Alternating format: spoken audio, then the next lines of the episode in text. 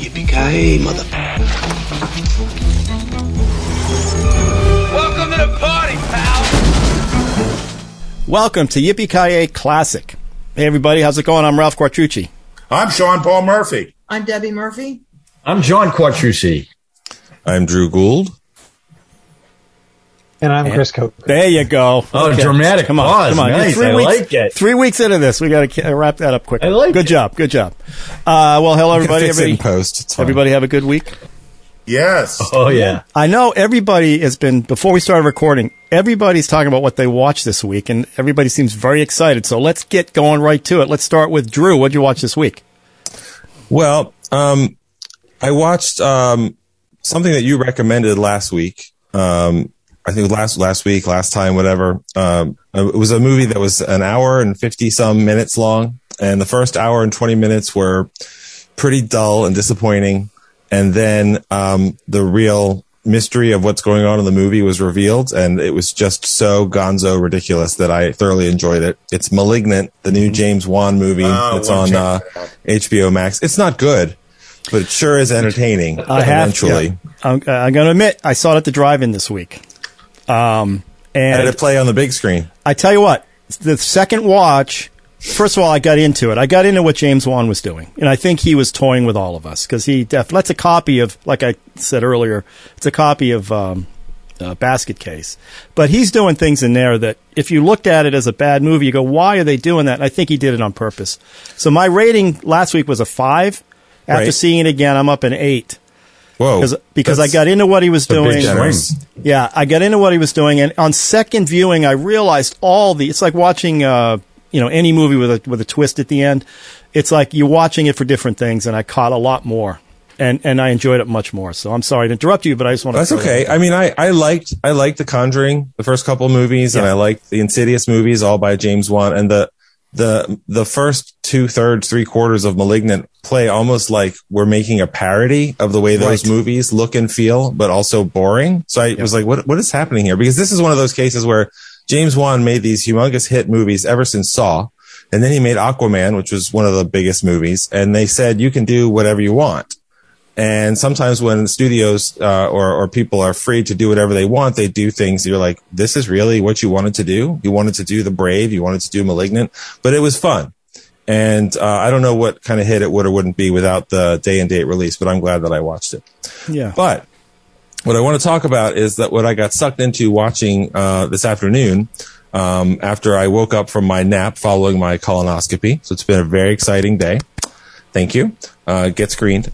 And, you know, when I think about, you know, dance, voyeurism, sensuality, exhibitionist male sexuality, I think of Sean. And I can see the that. only thing that was missing from the uh, Curse of the Chippendales series on Discovery uh, was Sean. Uh, it is uh, fantastic. Uh, you think it's about male dancers and some nutty people, and it's way crazier than that. The story is really insane. It's really well done. Um, it's really well edited. I know some editors that work in these types of channels, and they work hard. And, you know, it's pretty good. But um, there is one thing I have to warn you about that's pretty frustrating there's a, a, a number of um, recordings of people by law enforcement, by things like that, and they subtitle it when it's hard to understand it. Except in at least two places, some really crucial, like somebody's confessing something or somebody's admitting something, then they don't put the subtitles on. And it's, I don't know what that was about. I don't know what that choice was about. Somebody might have thought, oh, that's, that's distracting. We shouldn't put it there.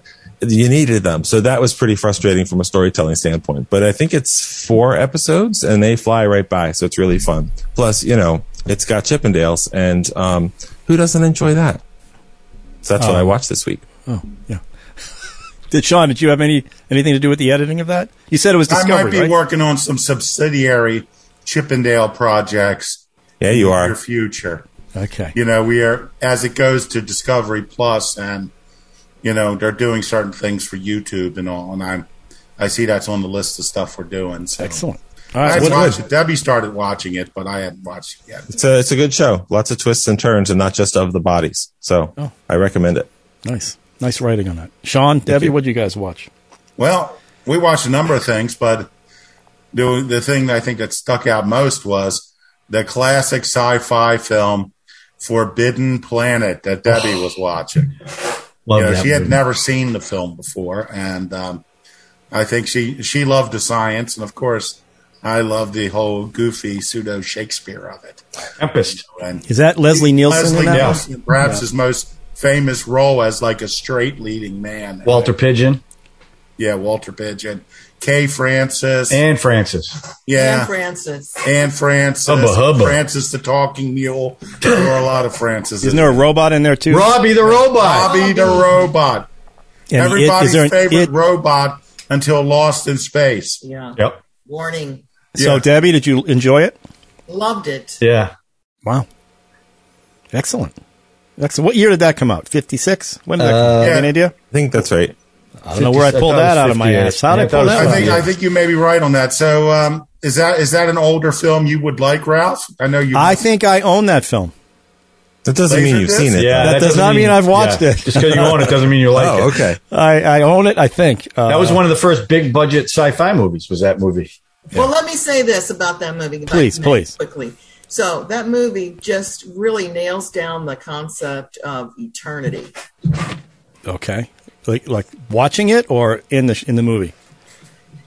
you know the fact that these um, eternal eternal things. you know the Oh. civilization The was way so it was done, the the the machinery. that existed forever. You know that it's existed Now- millions now- of years where- before There you go. civilization. Yes, there is the robot.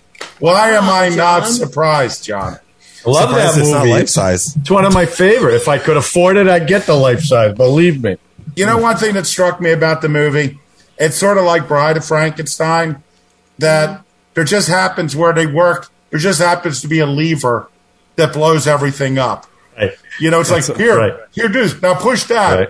It's like, and he pushes. He goes. Now the entire planet is going to blow up in you know thirty seconds. It's like, why'd you do that? Yeah. You know, there are other things on this planet. That was one of the only times Disney uh, coordinated with another studio. They're the ones who animated the lasers and the id.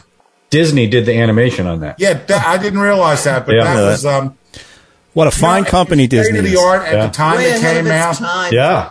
But it's still it's still a very highly entertaining film today. Nice. I'll have And to it watch led it. Star Trek. I'll have to dig it out of my car. Star collection. Trek is a takeoff of Forbidden Planet. Yeah. the whole Star Trek or the original? No, the, the original series, not the lame ones afterwards. Lame. What? Yeah, the, the lame ones. What do you think about William Shatner going up to space at 90? I think that's fantastic. oh, I didn't see that. I can't wait to get on the shuttle. Yeah. Have you seen his YouTube where everybody's doing impressions of him and he's Yes. rating them? Yes. It was hilarious. He's kind of a douche. He is. But he admits it. He admits it. All right, John, what'd you watch? Well, you know, I had kind of a rough week. I've been kind of down and uh, I've had a lot of weight on my shoulders. And um, so I was looking for something light to lighten my mood. And it just so happens that Turner Classic Movies has 1972's What's Up Doc with uh, Barbra Streisand and Ryan O'Neal, directed by Peter Bogdanovich, which is a complete takeoff of the Howard Hawks 30 and 40 screwball comedies. And I hadn't seen it in a long time. I actually saw it in the movie theater and I absolutely loved it. It was hilarious. I laughed throughout the whole thing. Barbra Streisand has never looked more beautiful without the gauze in front of the filter, you know, all the filtered stuff she does. She was funny. That now, uh, I, I did a little research on the movie. She hated it. She That's hated the movie. good. And it was number three in the box office in 72, only beaten by The Godfather and The Poseidon Adventure. It was Madeline Kahn's debut. It was Austin Pendleton's debut. Uh, the cast in it was great. Uh, and it was, it was just as funny as I remember it was, but looking back on it, uh, much older and being much more into the Howard Hawk screwball comedies, you see how much they took from from those. But it works really, really well. And I don't think, and I'm not a huge Streisand fan. I'm not going to lie. Neither am I. I've never seen her more likable than in this movie. She was just so good in it, and she got to sing.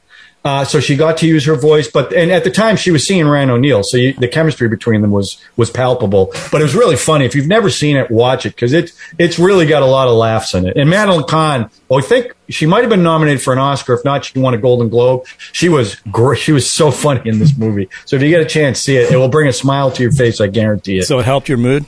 It, it did, Yeah, uh, you know, temporarily. Temporarily. Yeah, but it she did. was yeah, great. I liked her in the Fockers, whichever Fokker she did. I don't remember which one she did. Playing Yeah, that sex therapist. I think she's. I, I like watching her. She's pretty good. I yeah, I'm not a big fan, but I did. I I love that she was so good in that movie, and she looked beautiful. The way he shot it, I mean, she really looked beautiful in it, hmm. without fake. I, I am such a big fan of Barbara. I love her voice. Oh, Such a oh, so big I fan, mean, as only- a singer, I love her. You only use her first name. Wow, you are a big fan. Babs. Babs. Yeah. I don't even use That's it. full That's name. that's what I was watching. Nice, Chris. Well, wait, did it make you feel better? Yeah, I it did. It did. said temporarily. It really did. Good. That's Uh, good. yeah, I um I watched a bunch of new stuff, but uh, I watched The Courier on Amazon Prime. It's it's on it was released a little earlier this year. The Courier is a um, it stars Benedict Cumberbatch and a bunch of other British folks, and um, it's essentially a story about a it's based on a true story. It's a Cold War thriller or thriller, and uh, it's it's basically about a a businessman, a regular businessman, who they get to go to Soviet Russia and work with somebody who is willing to help out uh, by giving information to the United States. That's what he wants to do. Um, anyway, it's a really interesting movie. Uh, if you like any kind of John le Carre stuff, where the, it kind of takes a more hard-edged look at uh, espionage as opposed to, say, James Bond, which is more of a fantasy look, fantasy adventure look at, at, at espionage. I think you'll really enjoy it. Um, it was good. It wasn't great, um, and I think it's partially because I've read so much le Carre and I kind of know how a lot of, you know, it- it's based on a true story, and I kind of, I kind of knew where it was going.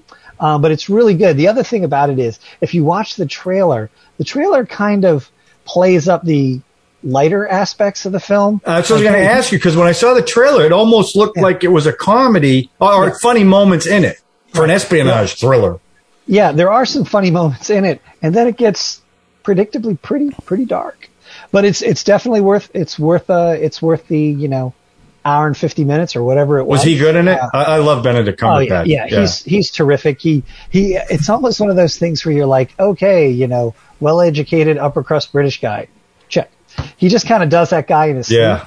Um, but it was pretty good. It, plus, it had that whole kind of like late '50s, early '60s vibe to it, like in the sense that you know, it's kind of you know, it's it's like he's a sales guy, and part of being a sales guy is that he can drink like a fish, you know, things like that. And they, you know, they that that's like a that was like a legitimate like thing that they were looking for, like that he can really hold his booze around these guys so he won't get boozed up with a bunch of Russians and then like let something slip kind of deal. So it was definitely worth a watch though. I um I enjoyed it, thought it was good. So where Let is me it playing? Where is it that. playing? That means anything. Where'd you watch it? He said Uh, Amazon. Amazon Prime. Oh, So okay. it's an Good. Amazon I got Amazon Prime. All right. on Amazon. Let me let me ask you. I saw the trailer. Yeah, for it's that, and streaming it looks, on It looked really fun. It looked really fun. How does it compare to Bridge of Spies? Because it looked like a similar kind of a story to that Spielberg movie. oh, did we lose him? I didn't No, see either. I'm going to say He's- he's I didn't deep say. in thought. Yeah, he's deep in thought. I'm going to say it didn't compare at all, even though I didn't see either one of them. But uh, Oh, uh, sounds like Tinker Tailor Soldier Spy. right, Sounds I like love one those- spy films. I Yeah. could watch those all day long. The Um, Bridge of feel like- Spies, that Spielberg one. Like in like great Flint. movie. Yeah, absolutely. Yeah. Guys.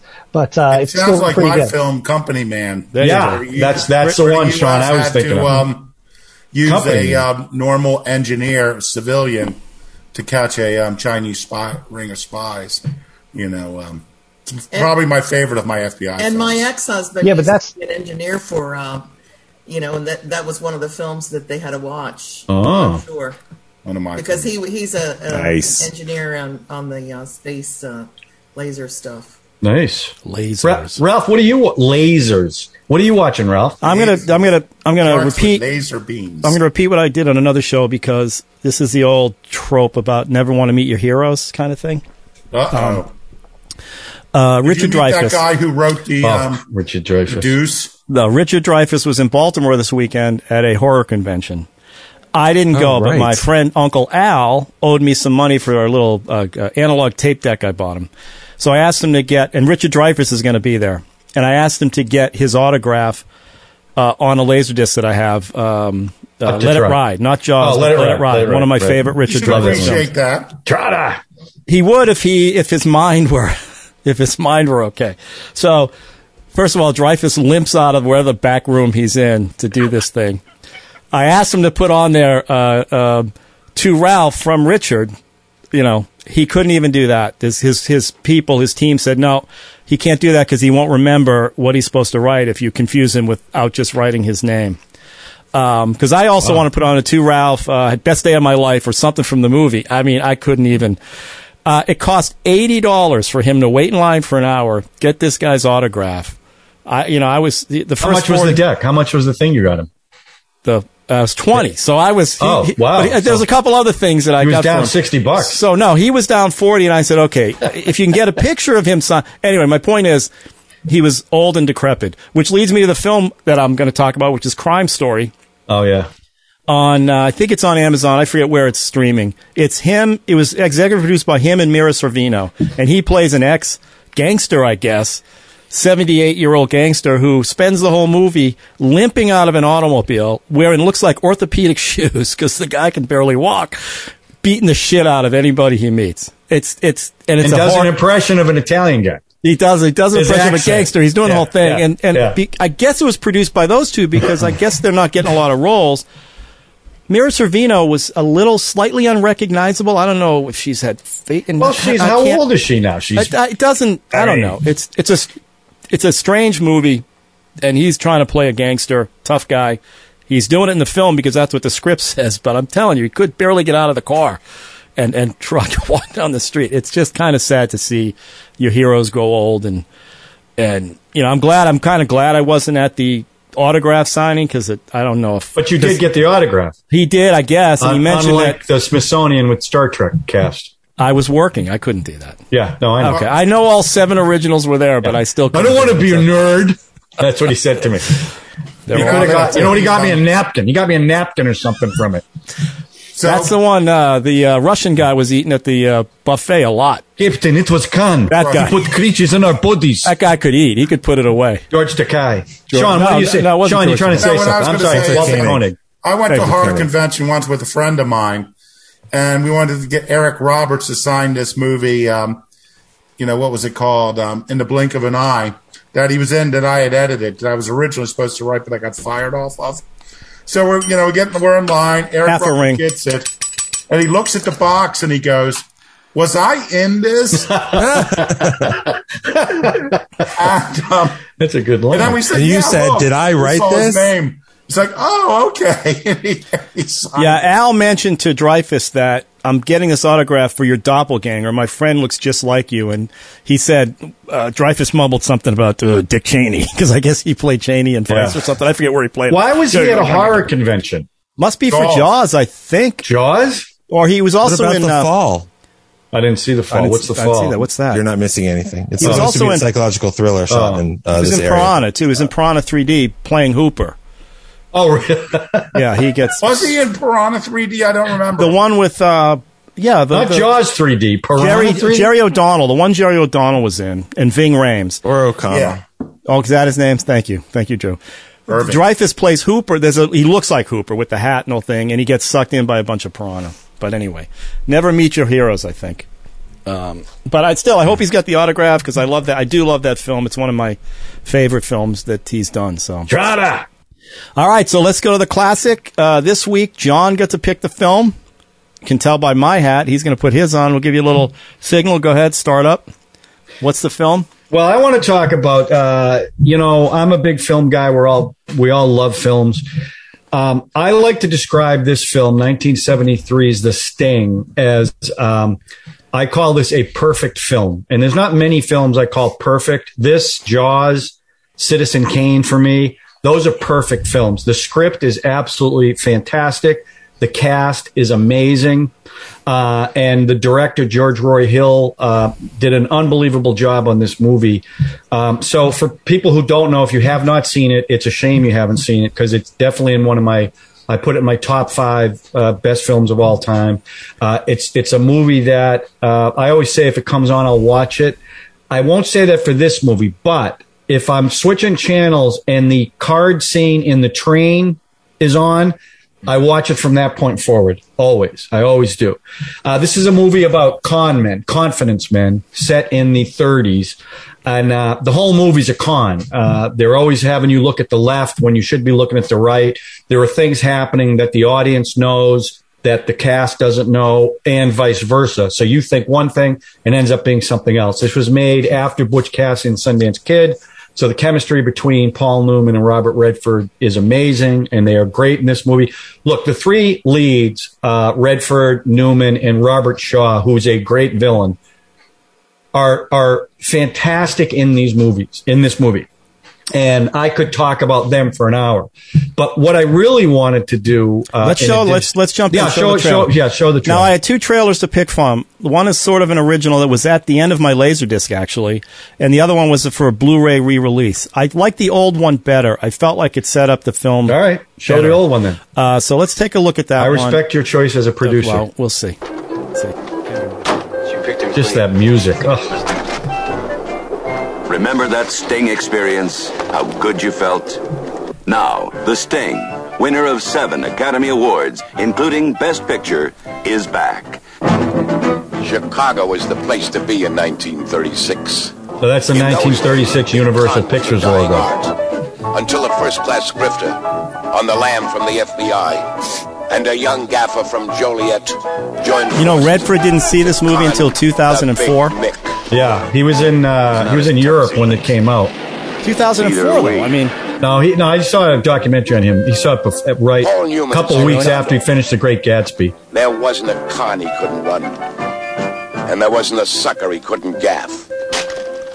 Robert Redford is Johnny Hooker, a young grifter with plenty of moxie. Three grand on the red, Jimmy. But he's a sucker for Lady Luck. Tough luck, kid. And a sap for Lady Love. Thanks for the big evening, Hooker. Next time you want to spend 50 bucks on me, mail it. Come on, witch. Robert Shaw is the mark. And the underworld is the big Mick. The name's Doyle Lonnegan. You're gonna remember that name and get yourself another game. You owe me 15 grand, pal. Four jacks. Then you bait the hook. Your boss is quite a card player, Mr. Kelly. How does he do it? He cheats. He cheats. Play him on the wire. The wire's been out of date for 10 years. That's why he won't know it. Now he's ready for the sting.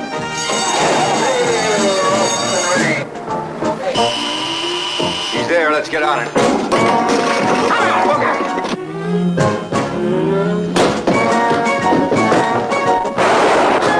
Listen to me. Don't go back to your place tonight. $500,000 to win. Lucky Dan. Paul Newman and Robert Redford. This time, they might get away with it. I like that. So uh, look at it, everyone's smiling. I just I just love this movie. So a couple things about this movie. Uh, the original script, uh, Gondorf, who they wanted for Gondorf, the way it was written, they wanted Peter Boyle because that's the way it was written. He was a much older guy, kind of slovenly. So it was really about uh, the old guy handing off to the younger guy. Uh, George Roy Hill ended up getting involved, and he was good friends with Paul Newman and said, you know, you should really read this script. It's a really good script. And Paul Newman loved the script. And George Roy Hill said, look, you- you'd be second. You're not the lead. Redford is actually the lead. You'd be second.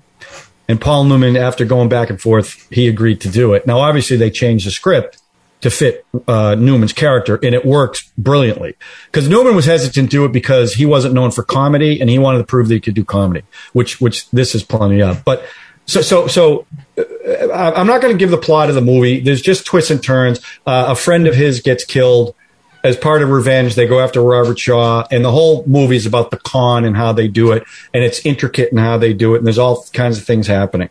But a few things. Um, uh, unless you're a music aficionado, uh, nobody knew who Scott Joplin was till this film came out. Marvin Hamlish, Marvin Hamlish put Scott Joplin on the map, who was known for ragtime, which was actually music in the 20s, even though it was set in the 30s. And George Roy Hill wanted it and said, it doesn't matter. No one will know. Well, The Entertainer ended up being a top four hit in 73. So the fact that they could put I have to play ragtime music on the map is unbelievable, right?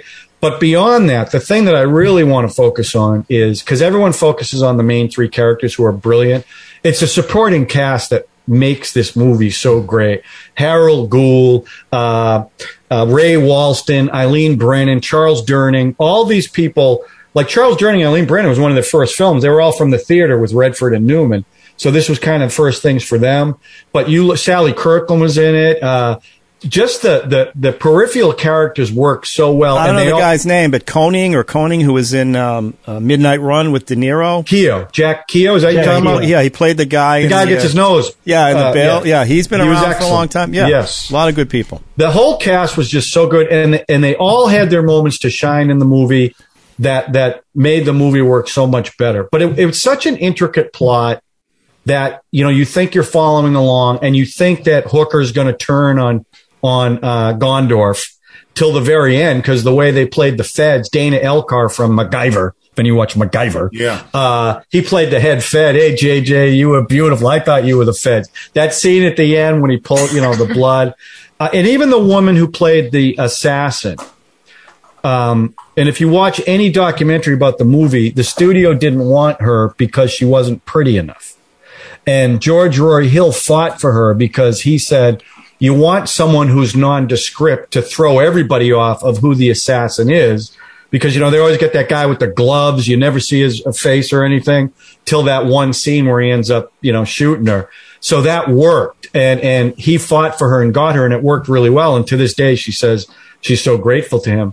But when you, when you watch anything about this film, like I have the, uh, whatever the anniversary it was, the latest uh, Blu-ray, there's a great documentary on it. They all love this movie. They all revere in this movie and talk about how they had so much fun making it. And you, you can see that on the screen, right? You can see it that you couldn't make a movie like that today the way they made it because like uh, Red, uh, Newman said, you know, it's $16,000 a minute. So you don't have time to have fun and camaraderie and jokes and stuff. You can't do that anymore because it's such a business. But with this, it, it really worked. And, and I just think the film is brilliant. It keeps you guessing up until the very end. And even now, what, and, oh, by the way, Edith Head, uh, this was her last Oscar. She did all the costumes on it, which was spectacular. Uh, 90% of it was shot at Universal Studios, all the reconstruction of Chicago and all that stuff. Um, so it's, it's beautiful to look at. Uh, I just love this movie and it's, it's, it, even though I know everything about it and know the ending, I still get into the story every single time I watch the film. So that's why I recommended it. It's just a, it's just a wonderful movie that I love. And I hope you guys liked it as much as I did. Maybe not as much as me, but I hope you liked it. So that's my thing. Yeah, I'll, I'll just jump in. Let everybody talk. Um, it's a bit like Ocean's thirteen, Ocean's Eleven, right? It's that idea that they're letting you in on the the plot of the the con, except they're keeping things from you, Right. And it's a little bit of a it's a little bit of a head fake, especially the whole FBI angle. It's a con. Uh, well, they're conning the audience too because they never let us in on the fact right. that the FBI is part of the con. So we immediately now, when rewatching it, you realize, okay, now I can see all the little things that they were trying to do. Uh, and I loved it. I'm not even. This is not a complaint at all because even rewatching it, I enjoyed every step of it because of the the way they set everything up. The set, even list it, the setup, the con, the the, the all of it, the hook, and then that card game, that poker game. Yeah. Yeah. And the way Newman played that poker game as a Boris dude uh, was fantastic. And and and uh, the the card tricks he did, I know tho- those aren't his hands, but they Right. brilliantly, seamlessly did. Right. I, I, and I never, even now, I still go, how the hell did he pull the four jacks out of there? It's it is it is a brilliant scene, and and I love the way he played. I have one question about that. He says something to Redford right before about gin. Yeah. Filling filling the thing up with water. Does gin not have a? Can you Well, not tell the? same color. But can you tell the difference between gin and water? I mean, how would you? Can you sniff gin? Yeah, you know, but gin doesn't usually does not have as strong as an odor. As, Okay, so I guess if you if you cut a little bit of gin in there, it still smells. Yeah. Anyway, that's all. The- The piney anyway, smell. It, Yeah, Anyway, I want other uh, people to talk. I you love don't the let film. the mark see you No. cutting. Yeah. And I love I George Roy Hill's a genius. You Yeah. know, his he did Slapshot after this. He's done a bunch of other stuff, and and I and I don't know how he, the way he decides what music goes in a film. It's it's just amazing. So anyway, I don't want to. Again, anybody else? And I do want in. to say one thing is, um, and it's sad because people don't play as many musical instruments. But I was learning, I, I was playing the piano back then, and man, anybody anywhere near a piano had to play the entertainer, Yep. you know, or a couple Maple Leaf Rag, a couple other Scott Joplin songs. I mean, he was really it. And I do have a set of DVDs, like the, I mean, CDs to complete Scott Joplin. Remember CDs?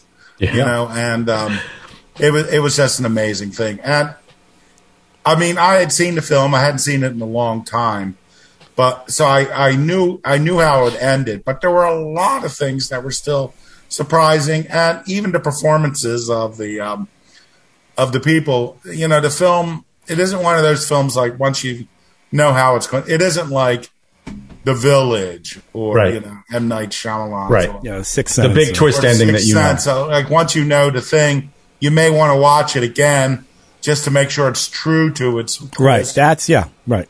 But you know this, even though you know the twist, you continue to enjoy the movie. Well, every because you they're see it. so they're so those guys are just great. And you Paul know what's Newman. great was the guy who played um, Shaw's like main bodyguard, the short guy. Dierkop. Yeah. Who is that guy? He was in Butch Cassidy. He was part of the gang. Yeah, I mean, he looks like a cartoon character. Charles Dierkop, I think is his name. Yeah, he was he was hilarious, and I like it later when um, you know, I I think this was a gay reference. It's like when Redford has the scratch on the side of his face, the woman got him with a ring, and he goes, "You don't see any of my boys messing around with women like that." and you know, he looks over him, and there's sort of like that sly smile. you know, it was. Well, I love this movie. One thing I was, this is a weird thing to focus on that I picked up though, is Paul Newman and uh, Robert Redford together to try and figure out who had the bluest eyes. And, you know, you editors will probably, you know, understand it. What makes it, they, it looked like Robert Redford's eyes were brown. I mean, I couldn't believe how blue Paul Newman's eyes were, and I was trying to get a shot to focus on um, Robert Redford to see if his eyes were as blue as Paul Newman's. Yeah, he, Just because the two of them were together, you know, in that. Who's old Blue Eyes? Is that Sinatra? Who's old? Sinatra. Sinatra. That's Frank Sinatra. so they did a colorized version of a Sinatra movie, and they gave him brown eyes in it. Well, I, a lot of actors. They I don't know if they put contacts in there or they color correct later. They all a lot of them. No, he. Uh, there were scenes where his eyes popped blue, but the, the uh, George Roy Hill, uh, the sets especially, he used all muted colors, so so they might not pop like they normally would. well, they but went his with eyes were blue oranges. in They that went with movie. they went with an orange Yeah. tone, a rust tone, and you know so. But all, all, Paul Newman's eyes are a different color blue too. They're they're brighter blue than Newman's, but they're both very handsome men. Okay, so I mean, Yeah. it is what it is. Oh. Drew, I'm just saying Chris, they are. somebody jump in. difference between the two men. Drew, Yeah. what did you Drew? Did, did you see? Well, you know, I- this came out in '72, so what are we I talking yeah, I I agree with um with John's description. I mean, this is one of my all time favorite films. I think um you know every once in a while the Oscars really get it right and they reward a film that's a great film and a best film of the year, and that's hard because this was up against The Exorcist, which is another Yeah. all time Wow, classic. Yeah, yeah, wow. But um, you know, it's it's a movie. It's the kind of movie that I I really like because I'm not I'm not someone that says, "Oh, I'll only watch this genre or I prefer that genre." I want to see a good movie, and when a movie does what it sets out to do, and it does it really well, and it becomes more than the sum of its parts, which in this case are already very respectable, I just think that's very satisfying. Yeah. And you said you mentioned um, you know, the movie is a con of the audience, Right. But it's not like uh like we got ripped off like the No, it's not a cheat. I'm not And saying that's it's a what cheat. that's No. that's a compliment because it, Yeah. you don't feel conned. No. And it makes you not only want to go back and say, wait, let me see if I could see that coming. Right. I haven't watched it in many years, and so I didn't. I mean, I remember the FBI twists and everything, but I didn't remember all the details, and it was just really fun to go back and and see them again and all that kind of stuff. And also, um, you mentioned the score. Uh, Marvin Hamlisch, um, I can find you a picture. You can throw it up. Is my celebrity doppelganger um, across many years. And so he actually won um, three Oscars that night. He won one for the adapted score for The Sting, and he won two for The Way We Were.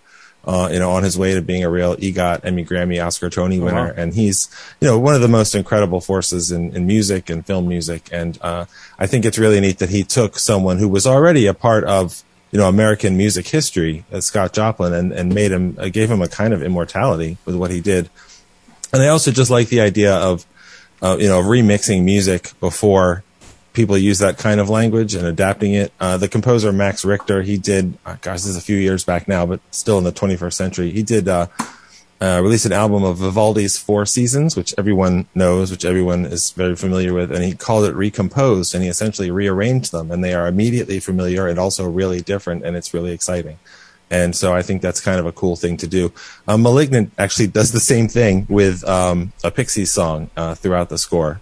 Um, uh, "Where Is My Mind" is is woven into the score in different ways. Not the actual song, but versions of So it. or obvious. Now it's so obvious. so, it's you know, look. I mean, this is this is a movie. This is a movie that's firing on all cylinders. And well, and the way he used the music, the, the interludes Mhm. of the music, you know, so there'd be music and then some conversation happen and then some more music and just. and there was no underscore. No. So when there was dialogue, there was no music. It was only right. it was only in between that because he didn't want to take away from it, and it also fit with the pace of the movie. The music definitely fit with the pace of the movie. Yeah. Now, look, if you were going to remake this movie today, which don't, please don't do that. Right. Um, I'm sure that you could come up with ways to tighten up here or there. But so instead of, what is it, two hours and nine minutes? So it'd be, you know, two hours and, and, and six minutes. Like there's not a lot of fat on the Right. scripts. A lot of what you might look at and say, this is a, this is a little slower is more, uh, savoring the setup of it. Uh, it- you know, it's, it's a heist, it's a, it's a con, it's all these types of things, but those don't have to be fast because it, it tightens that tension. And when at know- the end it releases and then it releases in ways you don't even realize it's Right. releasing, like people are shot and then they get up and they're like, well, we got away with it. It's really satisfying. Well, we talked about on Movie Strange, we talked about that two hour Johnny Depp movie that felt like four hours, right? This Yes, does not feel like a two hour No. movie. Which because it's so about? well structured and so well paced, the brave. It, it, it- this one just, you know, moves along and just, you It's just tight. And, and, and It is it's tight. tight. And you're with them, Wow, you're wow, with wow. them. and it's, and it's so funny. There's little hints like, you know, at one point Redford opens his drawer and puts those, uh, Right, pellets in his in. mouth. Um, and, and I forgot about that. And, Yeah. you know, Right. it's, you know, so anyway, Chris, what do you got?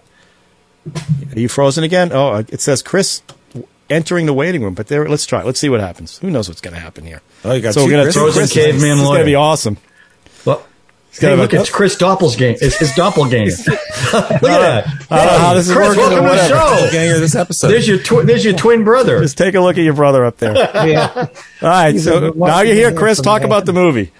Oh, uh, yeah. I was just going to say, um, you know, John, um, a great choice. Obviously, The Sting is The Sting, and it's a terrific, uh, terrific film. And uh, I think I just dropped again. But if I didn't, um, No, you're there. oh, talking. uh, okay, great. You're Um, everywhere, actually. even worse. Uh, too much of me. Um, that being said, um, uh, one of the things I really appreciated this time around was Robert Shaw. Like he was Yeah, fantastic. yeah, Uh, I haven't seen this movie probably since I was a kid. I'm sure it was one of those movies that my dad was like, "We got to sit down and watch it," and it was good then.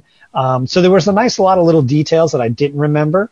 Uh, but Robert Shaw was the thing that really kind of reminded me of how fantastic he is. Like he's just, he's great in the movie. He, he has this kind of menace to Yeah. him and he's so like, like touchy, you know, like, yeah, Paul Newman's being a jerk and everything, but like even the slightest insult, he's just getting so ragingly angry at. and He's just keeping it under the surface. That's what I think almost more than anything. Obviously, Newman and um, Redford are terrific. Um, I really kind of liked all of the, uh, like you said, th- this whole kind of The- rogues the gallery. Yeah. Um, you mentioned Jack Kehoe before. Uh, That whole bar, just that whole great- bar they go yeah, into with all those great set of rogues. Those are all character actors in exactly. there. Yeah. Yeah. Those guys are the quill. Jack. Yeah, I love the word Jack. Yeah, it was Jack. It was Jack, which meant good, I And, guess. Anyway. Yeah. Oh, and I have to throw out a little bit of a, a little bit of a, a hello or thank you to the Baltimore County Public. Public library.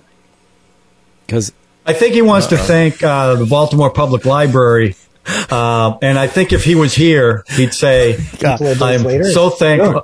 Oh, Okay. he's back. Chris, you He's just back. went out Sorry. again. Yeah, I, I Oh, filled my in for you while you froze. No, I'm I'm just gonna like this is unreal. I don't know. I'm not sure what's going on. Do-do, Sorry. do-do, do-do. So a little something about Robert Shaw. He uh, he sprained his ankle playing handball pretty badly, and he went to George Roy Hill and said, "Look, uh, I hurt my ankle really bad, and it's really difficult to walk. So tell you what, um, just recast it, and it won't cost you anything. I'm not going to you know pay or play anything." And George Roy Hill says, "Well, do me a favor, walk across the room." So he walks across the room with the big limp. He goes, "Come back."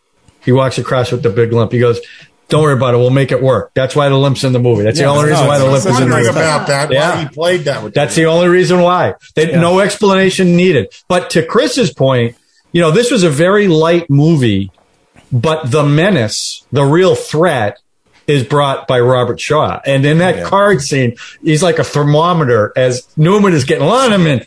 Come on, I was just getting good, Linneman. And he's getting redder and redder till he finally blows his gasket. That scene was that scene is just great. That whole Yeah, scene. okay. Now I'm going to nitpick a little bit. Okay, little nitpick, Ralph. Nitpick. And I know they explain this in the film. Yeah. That assassin had him in her room. They were they were in the, the room. They explained I, it. I understand because the old woman's. But if That's she's right. as, if she's as good as she is, she would have killed him. He would have disappeared. Nobody No, would they have known the explained it. They saw That- them not only that, and then and then and the guy. she's a professional, and she I would uh, never do that. I understand how they explained. That it is a nitpick. But even Redford's like, why didn't you kill me then? Even he And they thought that. explained it. And then the whole that What was the that- explanation? What They said say, John? she because the woman across the hall saw the two of them together. so They said she's too much of a professional. She would never have done that having been witnessed together. That's how the That's why she explained. waited till the alley, I understand.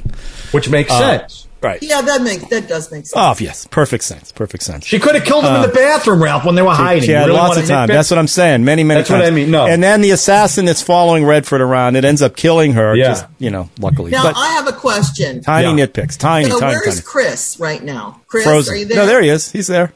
Eh, Chris? half in, He- half out. He's I have, there. I have a theory about Chris. You're Oh. there? Chris, she's got a theory about you. Okay, did you happen to have the vaccine, the mRNA? Did you duplicate yourself? Is he magnetized? Jesus. Man. Could be. I, don't I know. think uh, Yippee Ki needs to set up Chris's internet. I'll send the media package, Chris. We keep talking about this. but now we'll send you Drew, the- because now Drew jumped to the top.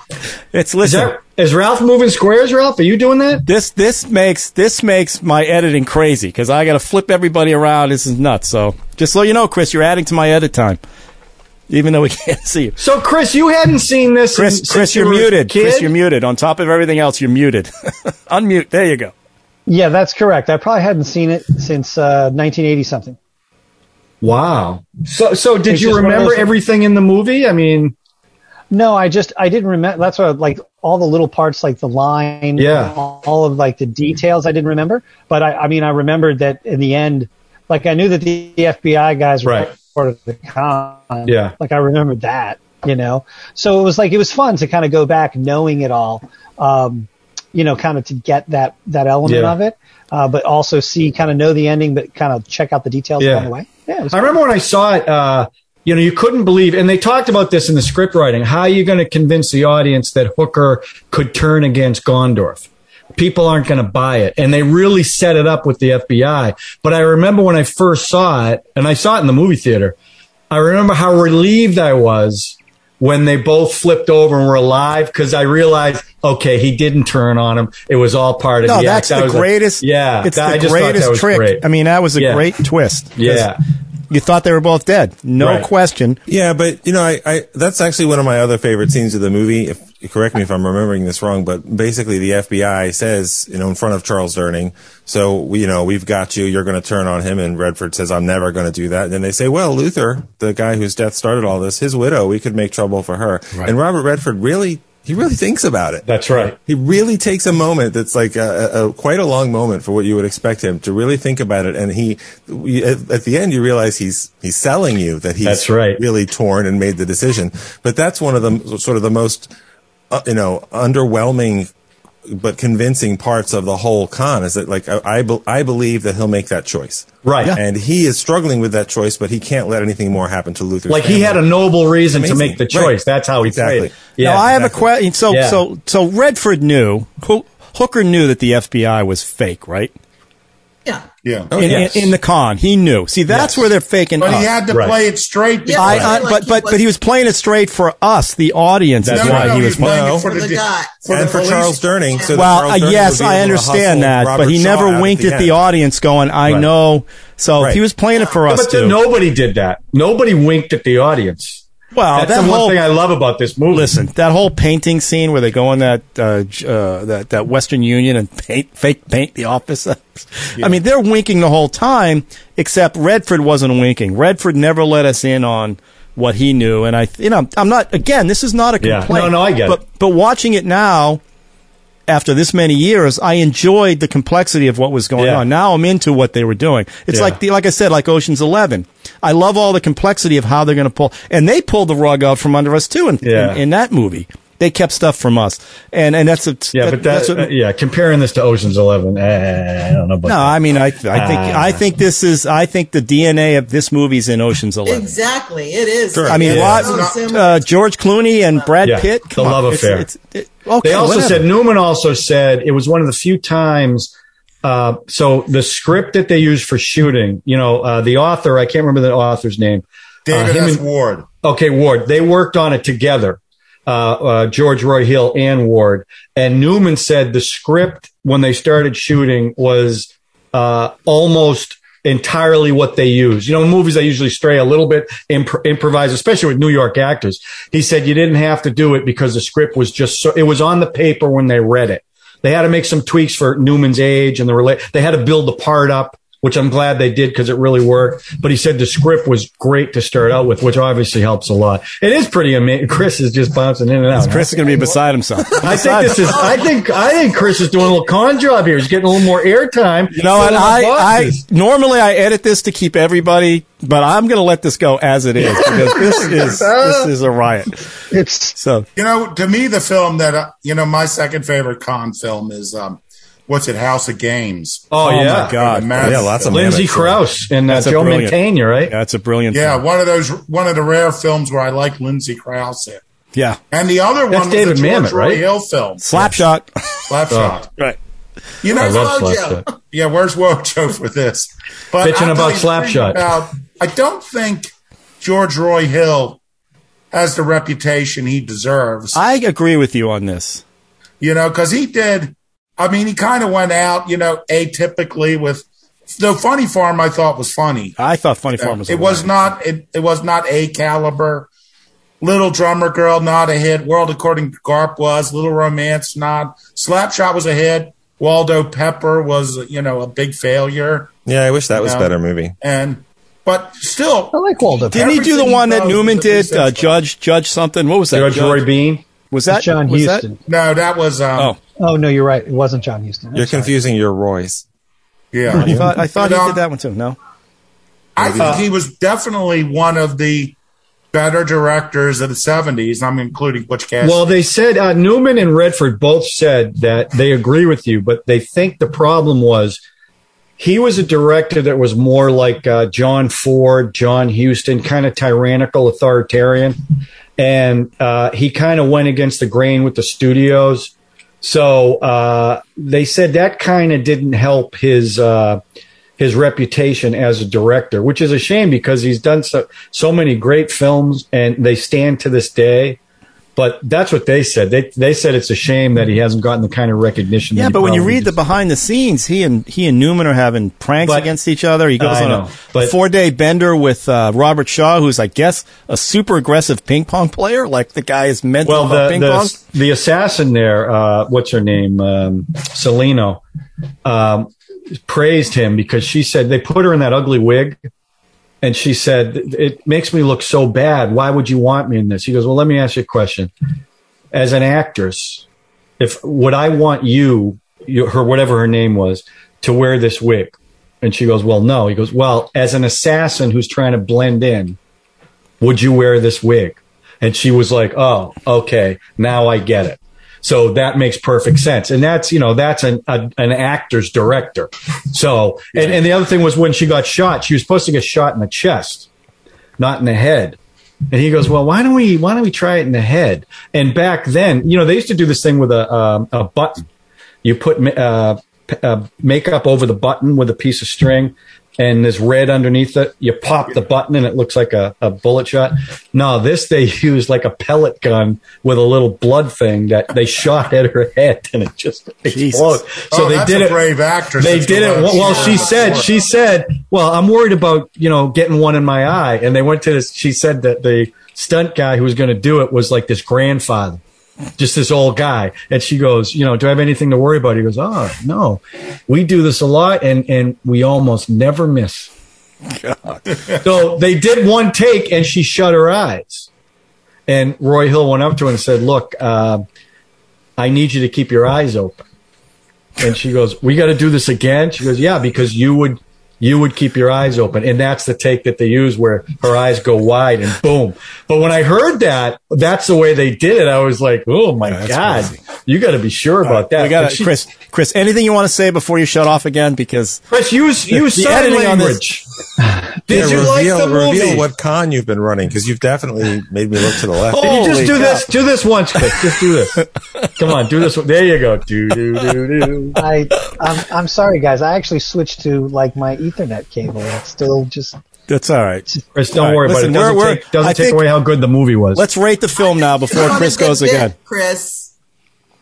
Uh, we got yippee ki yippee ki nay. What do we got? I come on. It's, it's how.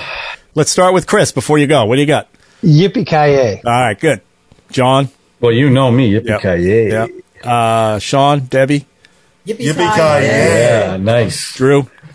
Yeah, yippee ki of course. All right, Yippee-ki-yay. Ralph. I'm so glad. Ralph, can I make one suggestion for next week rather than because I was looking at the hits that the movies get, and the round robin ones uh, seem to get more hits. So maybe we should do a round robin one No, next time. no, because Debbie and I are next, and I well, wanna well, you did one prior. You, No, you did no. one before Debbie. Nice try. Nice try. so try. Debbie, should, if, nice try. I mean, no, no, I feel anyone- jacked. I feel jacked about this. So, uh, I speaking of which, you're not the which- quill. And you are not the probably quill. be- I'm glad. I'm glad you brought that up because here we go. You're out. That's Okay? all right. I, I listen. I brought the sting. I'm happy. That's about me that. and Debbie. Debbie, you ready? I don't. Hang on. This is such crap. that Hang you're on, on, Debbie. this again.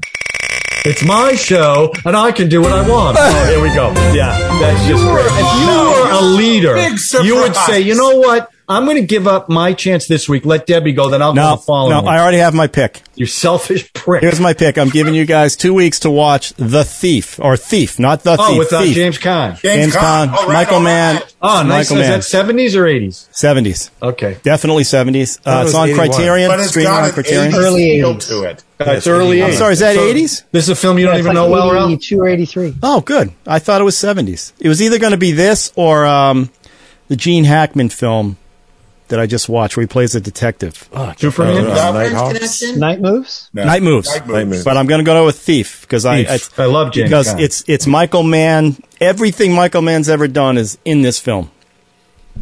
It's 1981. Oh, I didn't know that. I thought Yeah, it was and it's streaming on the uh, Criterion channel. lots of little extras on there too. So Well, if you don't get the Criterion channel, I, let me to- know because I, I, I have it and I can send it. Oh yeah, send it. I definitely I don't have it, so send it. It'll be laser disc, so there'll be a watched it. I'm flip in the middle. That's okay. Okay. Just old school. Nice. Because I don't have it. So I You You don't have Scott Jo- Can you play a little Scott Joplin? Will we get uh, copyrighted? Anybody got a piano? Sean, you got a piano, don't you? No, that's the only thing I can't put in He, this he house. just has this keyboard right here. Oh, I, I Oh, the the computer keyboard. I don't think you can play it on that. All right. Uh, just so everybody knows, I am not going to try to keep the. Chris was bouncing in and out so many times. We're just going to go as it was, raw like this. So I try to keep it clean. all I can say is, if we're doing a live stream, you'd have to do it. So, what the hell? It stays on. It stays on. All right, everybody. Have a good couple of weeks. Thief is the film. Take a look at it. Uh, we'll we'll do that, and then Debbie, you're lucky you get to do the last one before we do our Oh, next save round the, robin. Save so. the best for last, Debbie. The best for last. the best is yet to come. All right, everybody. Have a safe couple of weeks. Uh, Maybe we'll see you- Forbidden Planet. Who knows? We'll see you soon. Deep throat. Oh, Oh, subscribe! Subscribe! Share. Slam. Please, please, Slam. slam, slam, Slam. the like button. Slam the like button. Smash Guys, it. you guys Okay, now Don't go. hit too hard. You might pop Chris out. There again. you go. Yeah, I don't want know. Chris. Hang in there, baby. Hang in there. I don't know what's happened this time around, guys. All right. right, guys. Media kit's on the way, Chris. Don't worry about it. Over and out.